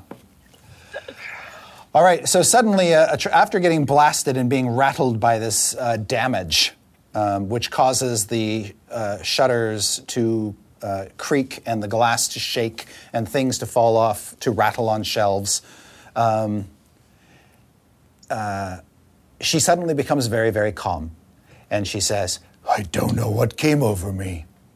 I'll come back tomorrow. No. Bye. Yes, you do that. Please leave. And she'll go, she'll make her way toward her suitcase. She'll pick her hat up off the floor and then make her way toward her suitcase. Uh, I'm just gonna let Strix her go. just like on the ground. Like, Yeah, you just sort of move out of the way and you let this big shambling figure um, in the top hat leave. I would like to go to the door, immediately close it, shove a bunch of dirt and mulch in the door frame, put a bunch of seeds in there, and use Druidcraft to have them like a bunch of vines grow out to like seal the door shut. Yes. Um, Strix, Strix, while you're re- sort of recovering from your experience, the thing that sort of um, uh, that surprised you most was as when she suddenly, when this figure suddenly had lost her temper and attacked you, um, because it was clear to her that you hadn't actually picked her for the job. Uh, that uh, you saw in an instant that her, the illusion of who she was, sort of almost shed away for an instant, and you saw her real face and it appeared to be that of a, uh, a black haired, uh, yellow toothed crone wearing the skull of what looked like a bison over her head, over, Holy her, shit! over her face. Yep. What? Yeah. And that image uh, sort of burned itself into your psyche. But now you see your, your friends are back, or rather, two of your friends are back with two of your coven members. Oh, Critter Hall I saved you. You're welcome. Critter? Where is didn't make- where is Critter? Hmm. Where's Critter? Where is Critter? So Critter, you've made it to the wall of the city onto firm rocky ground, leaving Simon um, at the edge of the mud with his stilts. What do you do? Uh, absolutely overcome with the horror of almost being buried alive by a little robot man. Uh, he sprints to the nearest sewer entrance Yep. And then attempts to sprint through the sewers to the nearest exit at the Waffle House. Okay. Pops out of the manhole cover, runs up to the door, and just starts pounding on it relentlessly. So Ow! there's a pounding on the door, Ah! which has all these leaves and crap stuffed around it. Um, What the hell happened to this door? courtesy of Dirna. So uh, you're pounding on the door. Does anybody want to let him in? Let me in. Um, I feel like after after that, like it's the the Strix isn't even listening to the door, and like I like probably like some kind of writing is on the outside that says the coven is closed for today with like a smiley face. is, there, is there a window? There Yeah, are was gonna say, windows. If I recognize Critter's voice, I'll open a window for him. Okay. You- Yeah. a- a window opens, Critter, so you can scamper not in. Back window. Okay, yeah, I scamper in. Just completely out of breath. Quick, close the window. He'll kill us all. He's gonna kill us all. Oh, you're talking about Simon, aren't you? What? What is that thing? Well, you He's a murderous psychopath.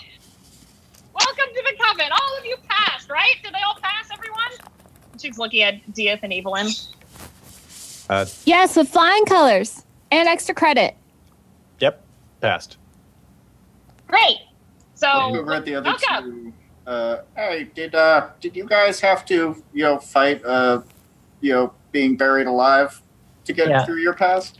In a sense, yes. And that's where we'll. that's. Yeah, I think that's where we'll stop. Oh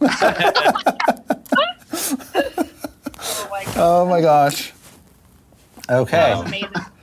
Uh, all right. You guys, Sorry, you faded out there, Holly. you guys did amazing. Yes. Yes. you. Thank you. Thank you guys for joining us. It was tremendous fun having you on the show. And my, oh my, oh my. We, we did not make it easy on you, that's for sure. No. That was fantastic. Thank you so much. It was great.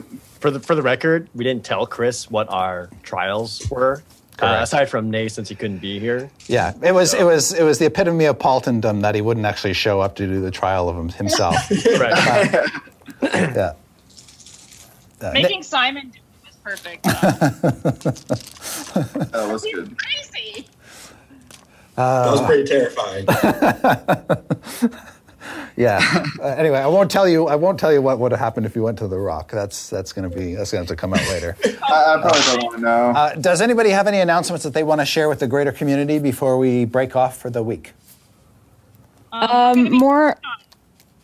Yeah, more announcements have been made about TwitchCon as of D&D News today. You may have heard that our guests are going to be Felicia Day, uh, who What? you all probably know. She needs no introduction. Um, also, WWE superstar Xavier Woods. Um, also, esports superstar Malik Forte. And someone you may be familiar with uh, as having been canonized as the Black Widow, Vivid Vivka. A black the Black Viper, you mean? Black Viper, sorry. Yeah. My bad. Yeah. So all of them, all four, will be in our D&D show at TwitchCon. Four guests, you might say? How are they going to accomplish that? With panache. That's how. And a budget.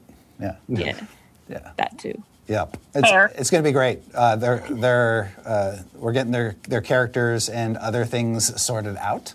It's going to be spectacular. And Oh it's my- going to be a two-hour show on Sunday at TwitchCon. It's one of the last things that you can watch on the glitch stage.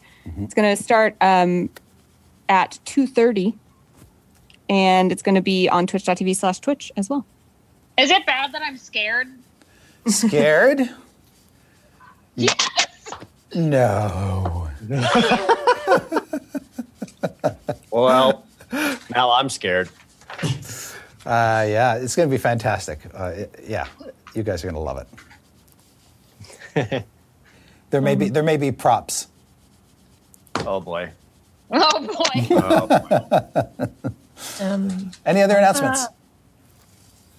am I actually Uh, able to plug the uh, panels that I have at PAX Unplugged? Uh, oh, yeah, uh, yeah, that's a ways off, but go ahead. Yeah, um, I actually am put together two panels at PAX Unplugged, which are historical and vis- visual transgender representation in RPGs, with panelists myself, Grant Ellis, Nemetic, um, Shauna Nakasone, uh, Curtis Beck, and Allison Dillon Robinson, which um, that is on Saturday. Yeah, Saturday at 7:30 p.m. at the Leviathan Theater. If you're there, please uh, come by, check it out.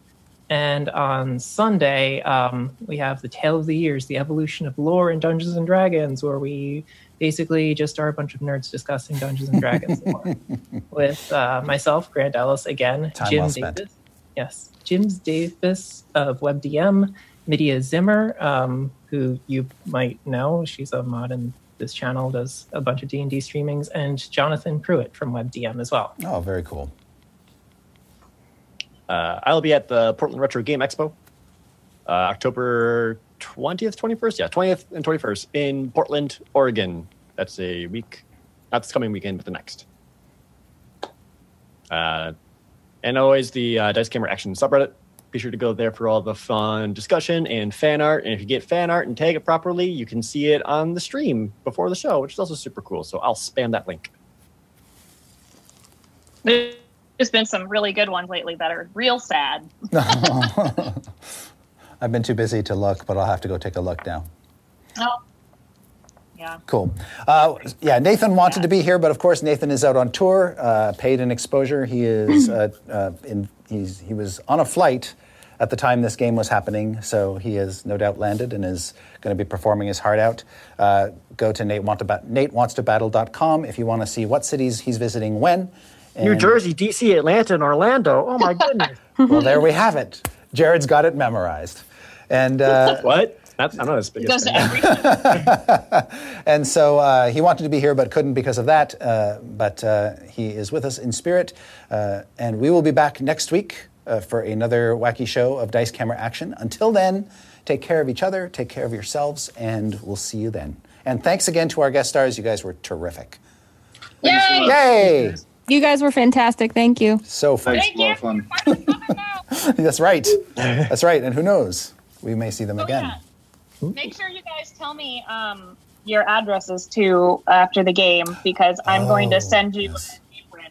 An apron, Nice. one of the Awesome. Strix aprons Yes. for being part of the oh, coven. For, for, Cool. for, endure, Yay. for enduring this hour and 45 minutes of brutal harassment. All right. Take care, everybody, and we'll see you later. Bye bye. Bye. Bye. Thanks for listening to this episode of Dice Camera Action with Chris Perkins. Don't forget, Chris and the Waffle Crew broadcast live on twitch.tv slash DND every Tuesday at 4 p.m. Pacific Time. For more information on the Waffle Crew or Dice Camera Action, go to dnd.wizards.com slash DCA or head to the Dice Camera Action wiki at dicecameraaction.gamepedia.com. Until next week, happy hunting!